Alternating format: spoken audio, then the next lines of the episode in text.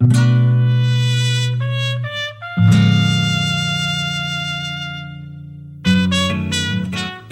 Suzi Weissman, and this is Jacobin Radio.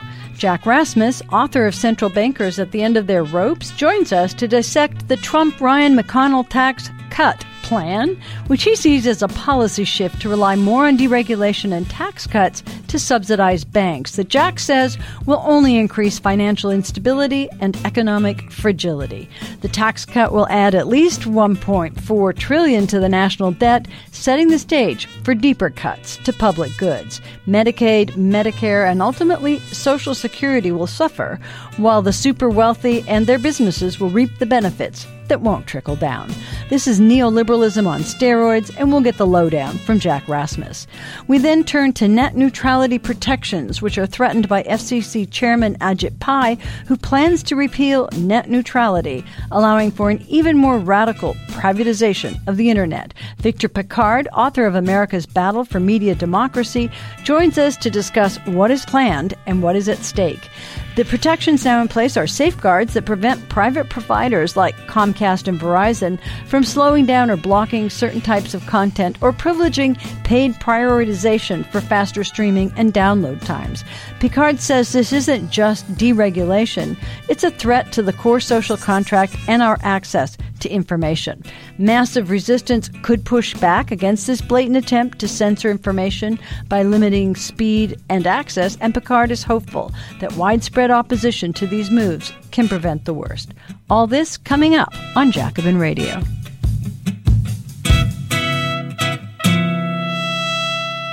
I'm Suzi Weissman, and welcome to Jacobin Radio. We're going to begin today with that tax bill, and I've invited Jack Rasmus to discuss it. Jack tweets it at Dr. Jack Rasmus, all one word. He's got a new book called Central Bankers at the End of Their Ropes monetary policy in the coming depression.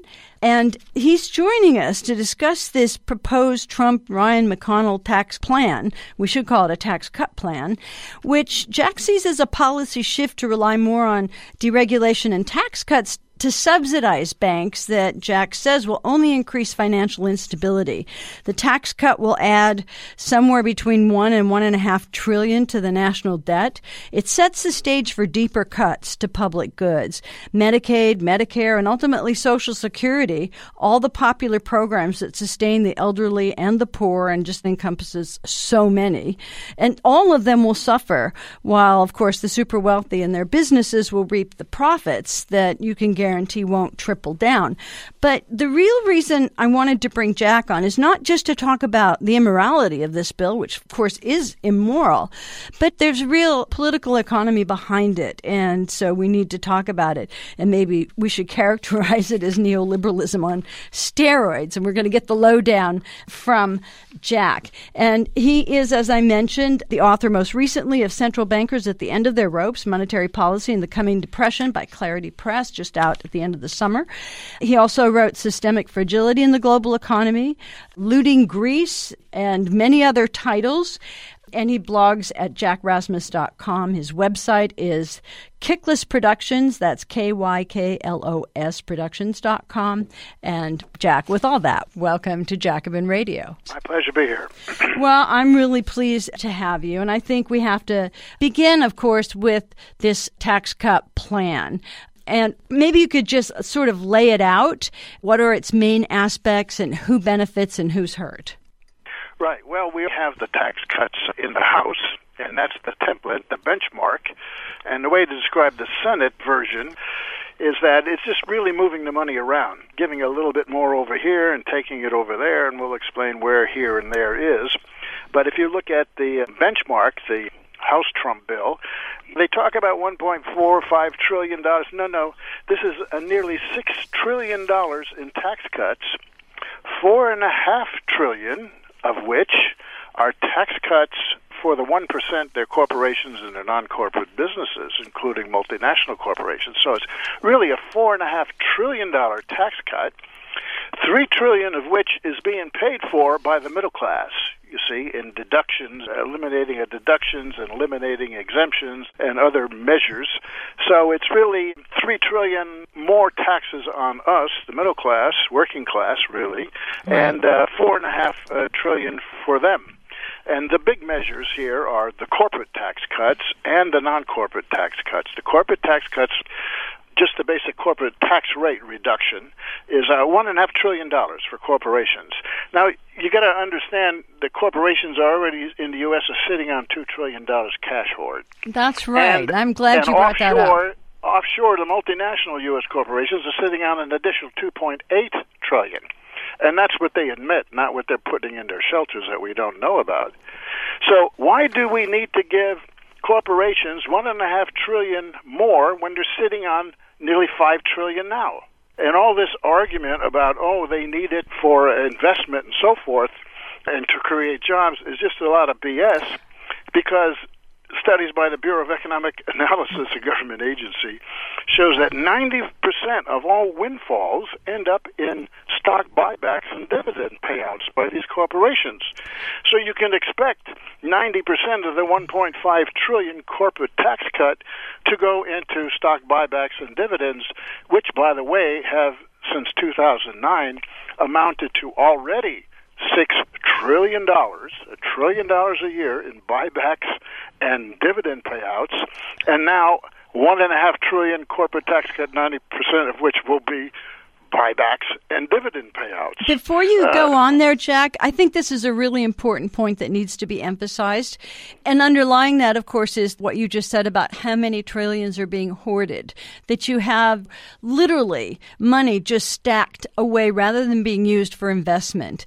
And as you mentioned, this is another vehicle for more money to be given, and it'll be, again, not used for investment. So people can cry infrastructure problems all they like, but there's no guarantee that we'll ever get productive investment. And it is a really strange form of capitalism that doesn't want to turn money into capital. So maybe you could just make a comment on that. Sure. Well, it does go into investment, financial asset investment, and investment offshore. You see, this is where all this subsidization of uh, capital incomes and corporations uh, really ends up. It doesn't end up in the U.S. We've given $10 trillion in tax cuts already under Bush and Obama for investors and corporations and businesses. 10 trillion already. And we have a long term slowdown in real investment already going on. And that's why productivity is so low and wage income is not growing. So we got to give them another five trillion dollars, you know, so they can invest in stocks. That's why you get this huge 400 percent run up since 2008 in the major U.S. stock markets, and the bond markets the same thing, and low interest rates. This is the shift going on in 21st century neoliberal capitalism from real asset investment, at least in the U.S. and U.K., to financial asset investment. And that's what I treated in detail in my prior book, 2016, Systemic Fragility in the Global Economy. There's this shift to financial asset investing going on, which is slowing the real economy, but it's being driven by these huge income transfers going on. I definitely want to get into that, but let's just go okay. a little bit slower in this because if this is not going to stoke economic growth other than to, as you say, plow money into financial assets, which I think most people now understand that they do more plunder than bring more growth, that it's not productive investment in the sort of, what do we call those shovel ready projects that actually help Main Street rather than Wall Street, and as well that it brings into being huge trillion plus dollars increase in the deficit. And maybe you could just say something a little bit about that because the Republicans, their overwhelming majority, harp all the time about balanced budgets and no deficits, but we probably all can remember when Dick Cheney enunciated the sort of post Reagan Republican view that deficits don't matter, don't worry about it, except when Democrats are in power. So, do you think that there's any concern about that at all from the Republicans and what's behind this? No, the Republicans are concerned about deficits when it comes to spending on social programs. But when it comes to tax cuts and defense spending, then that concern about deficits go away. Since 2001, 60% of the run-up in the federal deficits and debt from 4 trillion in 2000 to 20 trillion today, 60% is the result of tax cuts and slowing tax revenue collections because of a slowing economy. 60%. And they talk about, oh, it's going to generate economic growth and offset. That's a bald faced lie. It just doesn't do that because it doesn't generate real tax revenue when you don't invest in real things and you invest in financial markets instead. Let's go back to the Senate bill itself and how it's similar and different from the House bill here. Okay. here. And as I said, they're just moving the money around here. What they're not moving around is this big cut in the corporate rate to 20%. But you also have to factor in pass through income from non corporate businesses. Non corporate pass through business income, which is profits, not corporate profits, but business profits, right, mm-hmm. is paid at 39.6%. They're reducing that to 25%. The Senate might tweak that a little bit, but that's about $700 billion one and a half trillion for the corporate tax cut, about 700 billion for the pass through. And by the way, that's where most of Trump's personal income comes through. So his lie about it's going to hit him is just a lot of BS. He's going to make a 15 to 20 million dollars more through just this pass-through provision cut. Now the Senate bill, while it tweaks a little bit the pass-through rate, both sides agree to eliminate the AMT, alternate minimum tax, at the end of the whole process here. In the meantime, they'll raise the exemption to 22 million from 11 million. Now he's going to benefit from that as well. But the big difference here, I think, is in what the multinational corporations are going to pay under the Senate bill as opposed to the House bill. Uh, this is the big boondoggle where multinational corporations like Apple and, and the pharma companies get to keep all their profits offshore and not bring it back. If they brought it back, they'd have to pay taxes, but they let them keep it all offshore. And now there's like almost three trillion dollars offshore, and they're saying, okay, bring it back someday, and you'll pay only ten percent okay. instead of the twenty percent new rate. That's about five hundred and seventy billion dollar windfall for the multinational corporations under the Senate bill. Five hundred and seventy billion. That's on top of the one and a half trillion corporate rate reduction and the 700 billion non-corporate business. So we're looking at at least 3 trillion dollars immediate windfall for corporations, businesses, multinational and domestic. $3 trillion. So, Jack Rasmus, as you're laying it out, this is going to be a huge wealth transfer. And of course, wealth transfer is what neoliberalism has really been about. But as you also said, it's going to create big deficits. But the other question is if it's unfair and it doesn't help the economy, it doesn't spur the economy, how is it negative for the economy? And when you answer that, I'd like you to bring up what you see as the conditions of the economy. You've been writing about fragility and instability that all of these policies have brought about. Maybe you could just start by defining that and discussing what this tax bill will do toward making it either more unstable or more fragile or not. Well, it's not going to do very much, if anything, for the real economy because, as we say, it gets diverted, it gets hoarded, it goes offshore, it goes into financial markets. Very little goes into the U.S. economy because it's so much more profitable for companies to invest abroad in emerging markets, to invest in securities, exchange currencies, to invest in derivatives, to invest in markets abroad, to invest in all the, the new derivatives and so forth. It's much more profitable. So that's where the money capital is flowing, and it will continue to flow as a result of this particular bill. So it won't have much an effect on the real economy. In fact, I see signs of the real economy beginning to slow down here, particularly with uh, consumption. You know, we got a little boost going going on here and expectations that the tax cut and the economy will grow. I see that fading about a year from now, and I see us entering another recession in early 2019. Well, We're already seeing problems in the auto market, in uh, construction, and housing, and we don't have any real wage gains going on, wage income gains. What we got is consumption based upon a rising debt once again, and people cutting into their savings. There's no real growth in consumption going on, and we got a little bit of business investment going on, but that's in inventories expecting this tax cut to give them a boost. But I think this thing is going to totally fade here uh, beginning second half of next year. That's my prediction. What do you think, Jack Rasmus, that could be done? What kind of policies, not this tax cut, let's say, but that could be adopted if that's possible to strengthen the economy rather than to further weaken it? Well, you know, you have to have more government investment, I believe, in real things that employ real people that give real income and real consumption. When all the wealth is flying to the 1% and they're investing in financial assets and offshore and hoarding, well, it's not going where it needs to go. Economics professor Emmanuel Saez at UC Berkeley has uh-huh. this database and has been doing studies and uh, his latest uh, information shows that 95% of all the net income gains since 2009 has gone to the wealthiest 1%. And that's no surprise. Right.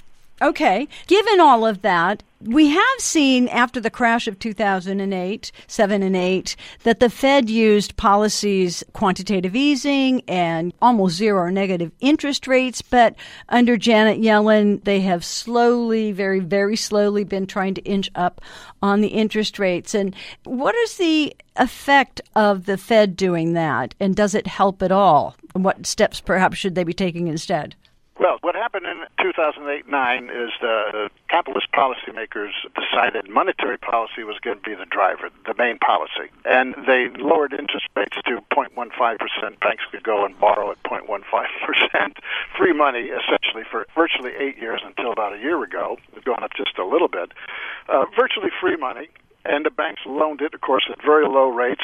And big companies like Apple Computer, even though they have $268 billion in cash, they were issuing bonds to raise more money to pay buybacks and dividend payouts.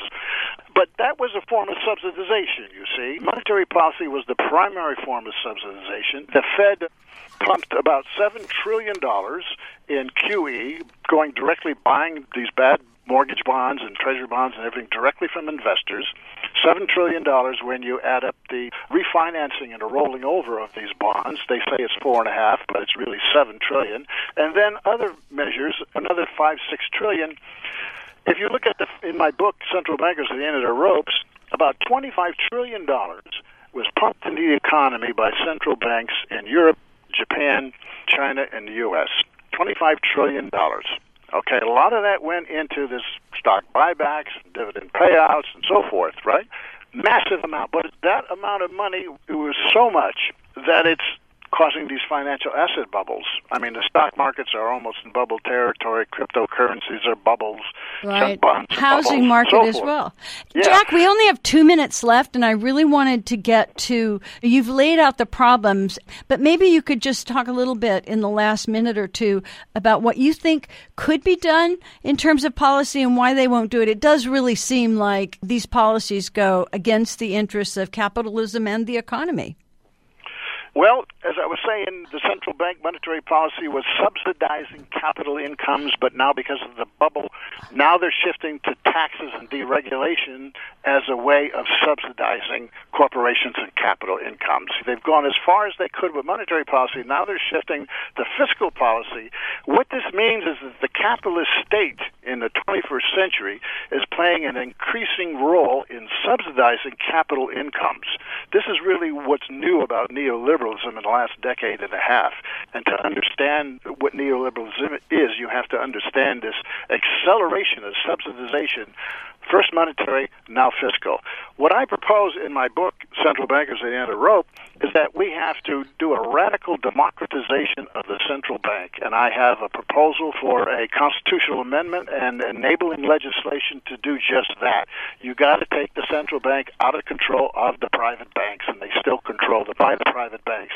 What you got to do on the fiscal side is that you need a total new political party in this country. I mean, what you got are two wings of the corporate party of America, and they just go back and forth and they tweak a little bit here. Now, you can see it in the tax bill, right?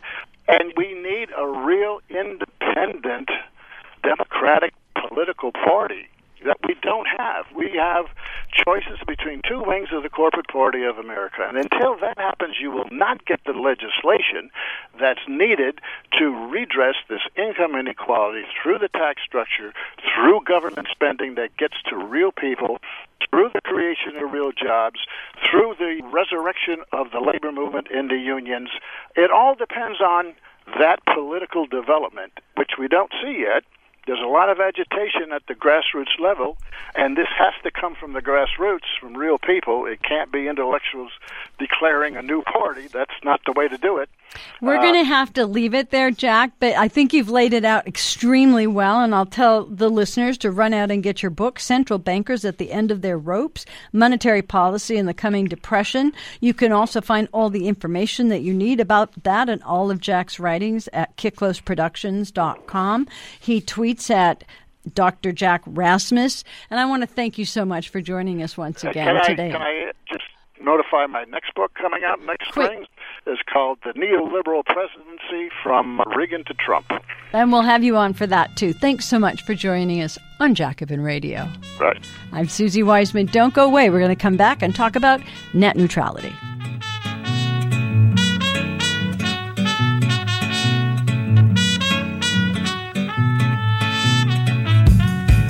I'm Suzi Weissman, and this is Jacobin Radio. I'm really pleased to have Victor Pickard with us for the very first time. We're going to be talking about net neutrality. Many people are wondering now if the internet, that bustling, bubbling gateway to cyberspace that by its very nature brought a democratization of politics, because ordinary people could create platforms and find audience for discussion and views and more. And now we're wondering whether it's over as a place of bubbling ferment and will now just be another commercial zone. Are those heady days that trumpeted the emancipatory potential of networks and hive minds and crowdsourced revolution and live stream liberation finished. This has been very important. It was important in Russia to prevent further dictatorship. It's almost made dictators obsolete. And now, well, we'll find out. And where many saw a way to prevent censorship, and then, as I mentioned, dictatorships, corporations, on the other hand, saw business opportunity. The markets intruded and the telecommunications oligopoly is poised to radically limit access except for those who can pay.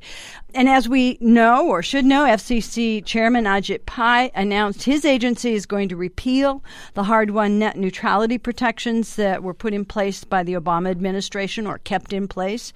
And to understand that, I brought one of the best experts here to join us, Victor Pickard. He's an associate professor of communication at the University of Pennsylvania's Annenberg School. His research focuses on internet policy and the political economy of the media. And his writing has appeared everywhere, and his recent books include Will the Last Reporter Turn Out the Lights with Robert McChesney and mainly America's Battle for Media Democracy. So, with all of that, Victor, welcome to Jacobin Radio. Thanks so much for having me. Well, I think we should start with what is net neutrality and how is it threatened? Net neutrality is, although it sounds very wonky and complicated, it's a very simple idea. It's a safeguard that prevents internet service providers, so for example, Comcast and Verizon or Time Warner, from slowing down your internet content. It prevents them from blocking particular types of content or devices online. And it also prevents what's called paid prioritization. And that's this idea where if you don't have net neutrality, it opens the door for your internet service providers to shake down content creators to pay up more to get into a fast lane. So it really creates this tiered internet that thus far we've largely avoided. That's very good. Thank you. And I will always think of the internet as part of what we call the public airwaves, or at least a public good, because information is so critical to democracy. And as I said in the introduction, it's been a huge advance in many ways, although there's been downsides too, to opening up the floodgates to information. So maybe you could just say, right at the outset. One, is it what I'm sort of describing it, or was it? And who's pushing this privatization or deregulation, and, and who is hurt by it?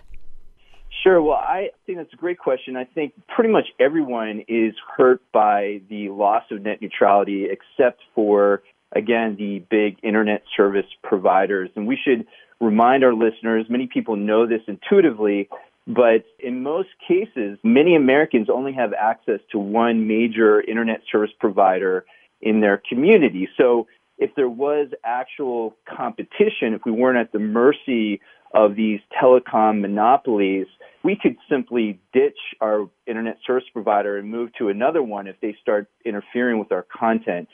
So without net neutrality, everyone who, especially people who don't have the resources to pay up more to make sure that their websites load quickly or stream quickly, or also I think this hurts journalists and activists disproportionately who may not have the resources, but also might have points of view, might have types of content that corporate interests don't want to see online. And without net neutrality, they could actually block certain types of content.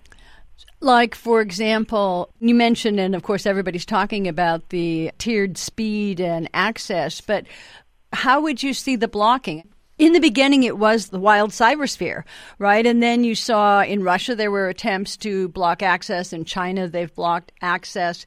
How would you see it, or what are you talking about in terms of the U.S.? Sure. Well, there is this belief, and it's true to some extent, that we did have this flourishing democracy online, but part of the idea or part of the mythology to that was that the government was not involved. And in fact, the government has always been involved. The internet has actually always been a highly regulated space. But part of that regulatory protection was to prevent exactly what we're talking about this kind of dystopian future where internet service providers can determine what you can access online, how you can express yourself creatively and politically online. And they always say that they would never do this. They would never dare block our content. They would never try to censor us. But there have already been examples. The media reform organization Free Press has a wonderful resource where they show a history of all the times that internet service providers have tried to block content. And it's clear that they have done this whenever they thought they weren't being prevented from doing so. One example I often trot out because it's a very political one was the company TELUS, which was Canada's second largest telecommunications company in 2005, began blocking access to a server that was hosting a website that was supporting a labor strike against the company. Wow. So you can imagine, like, that's one very clear example of where a corporate interest was being threatened by an activist group and used its power to block content. And that's something we could see more of without net neutrality. Right. So, in your book on media democracy, you talk about this corporate libertarian view, which I think is really about how corporations have fought to be seen as people. That's the crude way of putting it, or at least as entities that should have individual freedoms protected by the First Amendment. What is the relationship of that to net neutrality, or is there one? Yes, I think there is a relationship. The loss of net neutrality and the arguments that are made to defeat net neutrality, in my view, are textbook cases of this corporate libertarian argument. And of course, net neutrality is often described as the First Amendment of the Internet. But it's assumed when people say that that it's our First Amendment. It's protecting our ability to express ourselves and to access information. However, Verizon, for example, has a very different view on that. They think that they are essentially a mm-hmm. publisher. They've made this argument in court where they believe the First Amendment protects their right to interfere with our content as if they were a publisher of a newspaper and they get to determine what content is online for us to access. And this seems very backwards and indeed anti democratic, but under a kind of corporate libertarian paradigm, this makes perfect sense where corporations are individuals and the First Amendment shields them from public interest regulations. I just have to interject now because it's so harkening back to the debates literally a century ago with William Randolph Hearst newspapers. You said if you want to have access, then buy a newspaper like I did, you know. And right. one of the demands, by the way, after the revolution in Russia was that anyone should have state resources if they had 10,000 backers to get a newspaper with no restrictions. So it's really like this whole notion of who gets to see what and who has access to information. And what you're saying is pretty ominous. So let's maybe just go from there into what you think the implications are going to be if Ajit Pai gets away with this and we find deregulation and no net neutrality, what is it going to mean for what we call freedom of the press or access to information? Yes, I think it's really going to impoverish the entire notion of freedom of the press and freedom to information in the United States without net neutrality. And, and, as your listeners probably know, by all appearances, it looks like it's going to be thrown out at the FCC on December 14th is when they'll make their final decision. However, the battle will not end there. It will continue and actually probably go to court. But in the meantime, if we were to lose net neutrality, it does radically change the underlying logic of the internet. It does create this sort of payola situation where you have to pay to play, you have to pay to speak online. And this is very anti democratic. I agree with what you're saying before. It reminds me of that old phrase that freedom of the press for those who own one or for those who could actually afford to buy one. And that's the kind of situation that we're facing without net neutrality. Maybe we should just emphasize there once again, Victor, this notion that I think many people share that the net, that cyberspace is part of the public airwaves. It was really interesting in Congress quite a while ago, I think 96, when they were still trying to figure out what the internet was. And you had the ludicrous spectacle of the senator from Alaska saying, oh, they were these pipes, you know, and, and they still called it the inter. Yeah, but clearly people were grappling with new technology and didn't know how to define it or understand what it represented. But now, so much later, what do you think the prevailing notion of that cyberspace is? Well, you're absolutely right. The way that we frame this, the way the language that we use in describing the internet very much sets the stage for how we think about it into the future and how we decide to regulate it as a society, how we decide to protect it.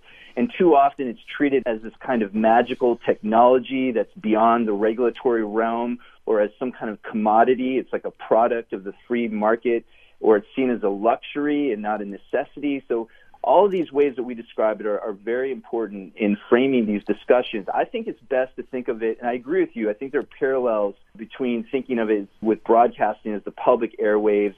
I think we should think of the internet as a crucial public infrastructure.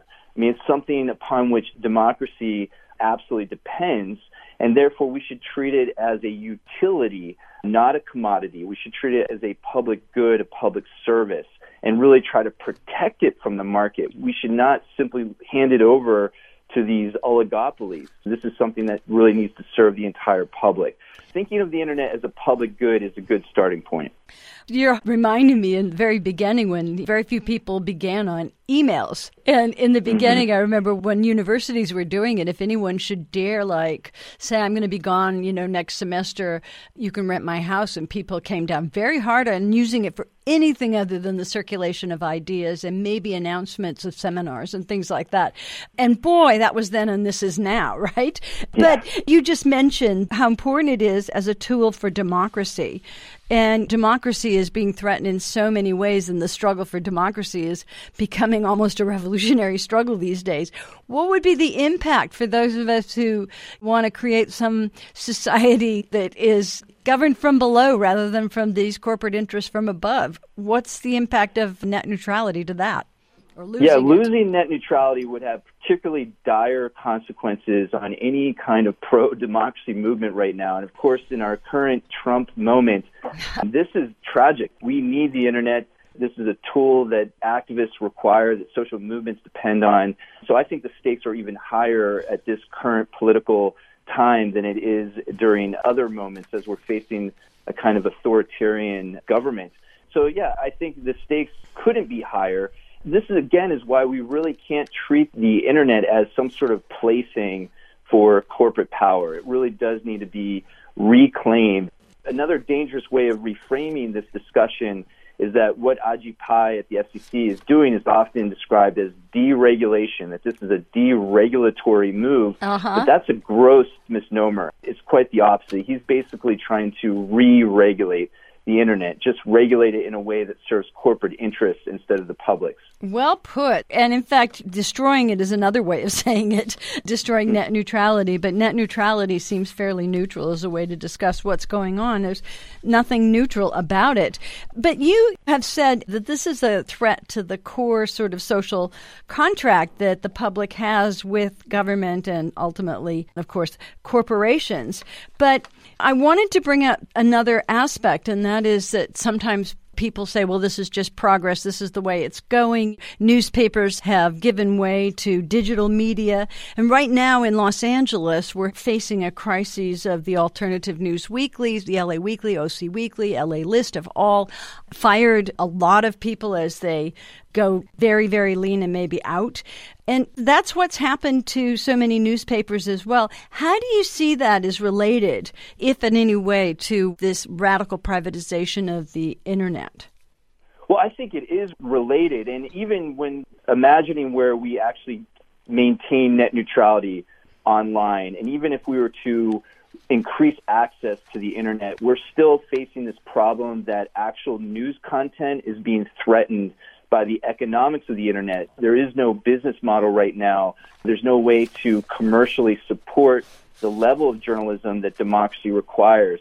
So we have to find non market based means to support journalists. I write about this a lot in my book, in my research.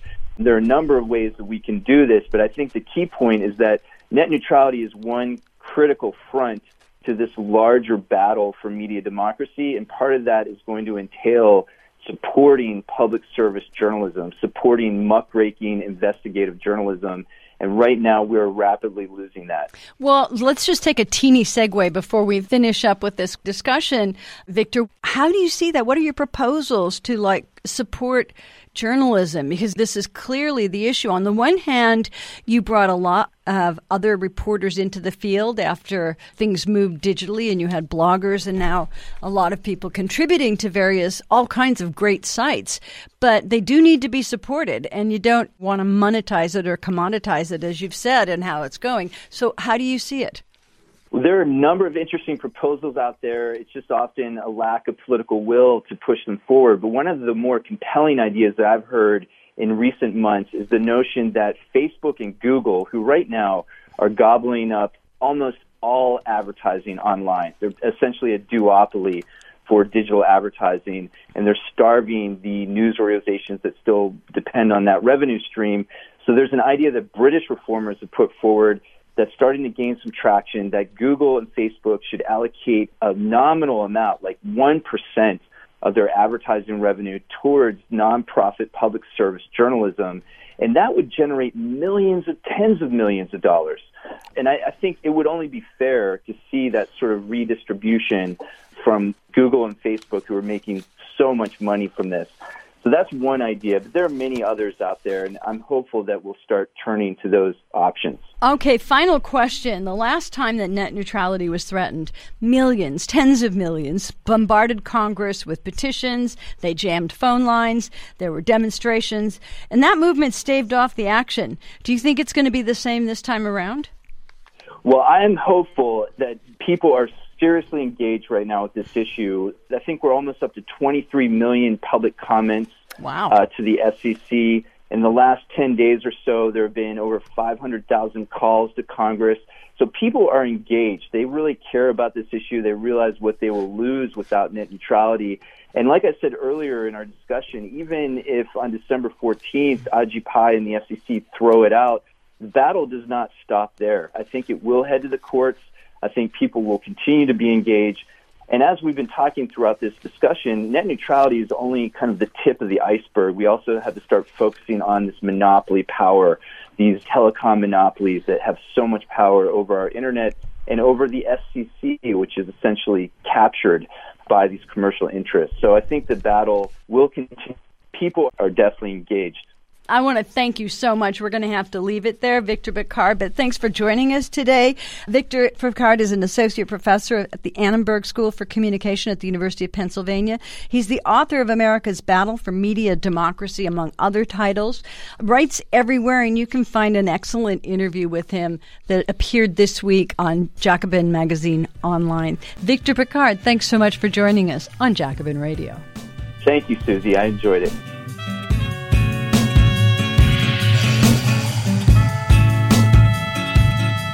Thanks for listening. I'm your host, Suzi Weissman. This is Jacobin Radio. Thanks to producer and director Alan Minsky and to Jacobin Radio's Micah Uetricht. Bhaskar Sunkara is the founder and editor of Jacobin Magazine, and special thanks to Robert Brenner, and thanks to you for listening. I'm Suzi Weissman.